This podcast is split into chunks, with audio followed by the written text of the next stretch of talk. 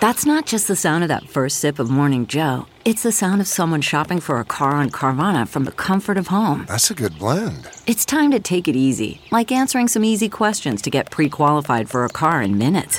Talk about starting the morning right. Just like customizing your terms so your car fits your budget. Mm-mm-mm. Visit Carvana.com or download the app to experience car shopping the way it should be convenient, comfortable. Good morning. I'm Randi Naughton at Fox 2 with your St. Louis news, driven by Bomarito Automotive Group. The state of Illinois enters phase four of its reopening plan today.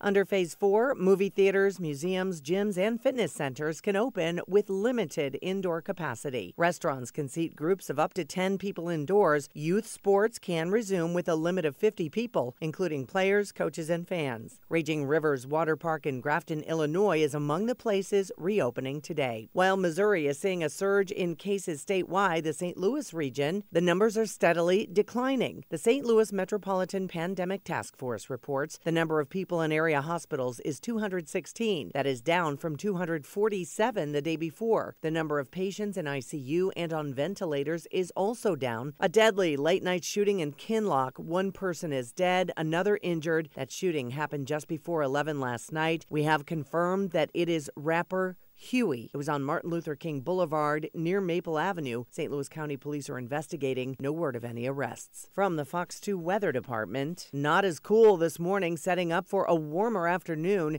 Temperatures in the mid 90s later today with breezy southwest winds. Isolated storms can't be ruled out thanks to heat and humidity, but the better chance of rain comes overnight and early Saturday morning. We keep on and off storm chances into the weekend. Luckily, severe threat remains marginal.